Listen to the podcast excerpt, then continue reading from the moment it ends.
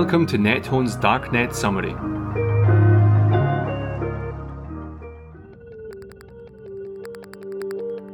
NetHone is a fintech company that fights online transaction fraud using its proprietary software solution. In order to keep clients safe, we keep track of what's happening in the darknet, the sometimes murky underbelly of the web where fraudsters exchange the tools and knowledge to plan their criminal activities.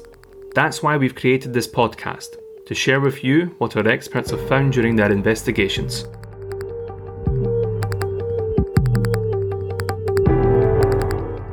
In the latest Darknet summary, we take a look at some major dark web events that occurred amidst the ongoing war in Ukraine.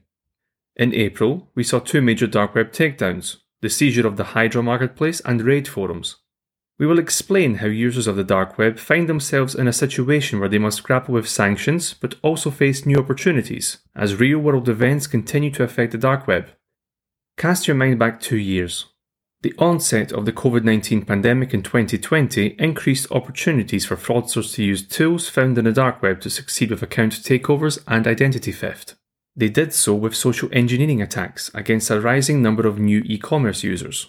A year later, the Colonial Pipeline attack led to a dark web backlash against ransomware operators. And now in 2022, with financial sanctions against Russia affecting exchange rates, fraudsters have had to adapt to some serious challenges. But where there are difficulties, there are also opportunities. This is how the dark web functions a series of continuous ups and downs. Here to explain more about the latest dark web takedowns is NetHone's intelligence specialist Michał Barbash. Dark web takedowns are nothing new. In fact, most fraudsters understand that no good things last forever and that the forums and marketplaces which they frequent will eventually disappear. This is not entirely a shock, as fraudsters are accustomed to continually adapting and they will simply create new forums and marketplaces to replace their old haunts. What's different in the case of the latest dark web takedowns is the timing, during the ongoing war in Ukraine, and the targets themselves having a huge following. For example, Hydra is formally the world's largest dark web marketplace with 2.5 million users. Raid forums had around 500,000 members before it was taken down. On 5th April, it was announced that a joint operation by German and US law enforcement led to the closure of the Russian-speaking Hydra. It was one of the biggest drug marketplaces on the dark web, but also popular for cryptocurrency laundering, obtaining digital goods, and a whole host of other fraud-related activities and services. Hydra accounted for the dark web's largest share of revenue from 2015 to 2020 and was commonly used for coordinating drug trafficking within Russia. This has posed a challenge to Russian fraudsters, who are already feeling the effects of international financial sanctions. In our previous episode, we mentioned that the English-speaking raid forums was hacked and replaced with a phishing site in late February. The culprits were rumored to be pro-Russian hackers or even competitors, acting against raid forums whose admins had declared a pro-Ukrainian stance in the ongoing war in Ukraine. There was even speculation that law enforcement was involved, and then on the 12th of April, the US Justice Department announced the seizure of Raid Forum's main and mirror domains. Raid Forums was one of the best known forums on the dark web, particularly popular with those that wished to commit low or medium level financial crimes. It was a place where fraudsters could find illegally obtained account credentials, databases, and network access credentials and instructions. For many fraudsters, it was an entry-level venue to start their hacking or fraud activity.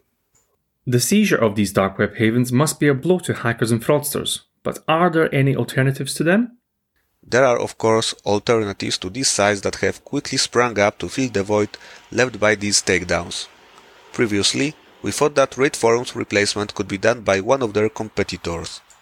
Those competitors are, for example, Nulled Forum and Cracked Forum. They have nearly the same profile as raid forums and many threat actors were present at all three forums. Because of the raid forum seizure, many of them will be more active on the nulled and the cracked forum.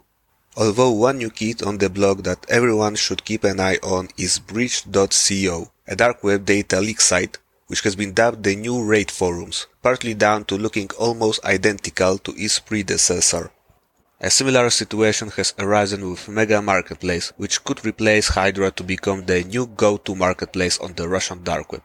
Apart from them, there are dozens of forums and dark web markets available. And if marketplaces and forums are not enough, plenty of fraudsters, especially Russian speakers, use the Telegram instant messaging service to exchange fraud resources and knowledge. So, despite major takedowns, new alternatives have quickly replaced the former heavyweights of the dark web. Michał, can you tell us how Russian speaking fraudsters are working around the impact of financial sanctions? Cryptocurrencies are a huge benefit to fraudsters. Although cryptocurrencies have always been popular in cybercrime circles due to the possibility of keeping transactions anonymous, they partly enable Russian fraudsters to avoid the negative impacts of sanctions. Hydra's cryptocurrency laundering services were crucial in this regard, and this worked fine right up until the marketplace's takedown. Currently, fraudsters have limited options, but this doesn't mean they cannot continue making gains. Armenia, China and Vietnam did not sign up to sanction Russia. Therefore, transferring money through these countries has been beneficial. For example, UnionPay, a Chinese payment system, has become an alternative to Western payment systems. Some fraudsters favor using decentralized cryptocurrency exchanges, while others have even discussed purchasing gold. Sanctions hard, but fraudsters can still overcome the pain. Fascinating as always, Michał. Thank you. Takedowns have had an impact on how fraudsters operate in the dark web, but it all feels temporary, especially as replacement marketplaces and forums pop up almost immediately. This, coupled with experienced Russian fraudsters being able to work around financial sanctions, means that the threat they pose to e commerce merchants, financial institutions, and everyday users of such services remains high. We will continue to monitor the dark web for future developments. That's the end of the Darknet summary. Be sure to subscribe to our podcast and tune in next month for the latest episode of the Darknet summary. Our blog at nethone.com also contains a wealth of expert analysis on the dark web and anti fraud issues in general, so feel free to check us out. If you wish to contact us regarding anything you've listened to or have general suggestions for us, we'd be delighted to hear from you. Send us an email to contact at nethone.com.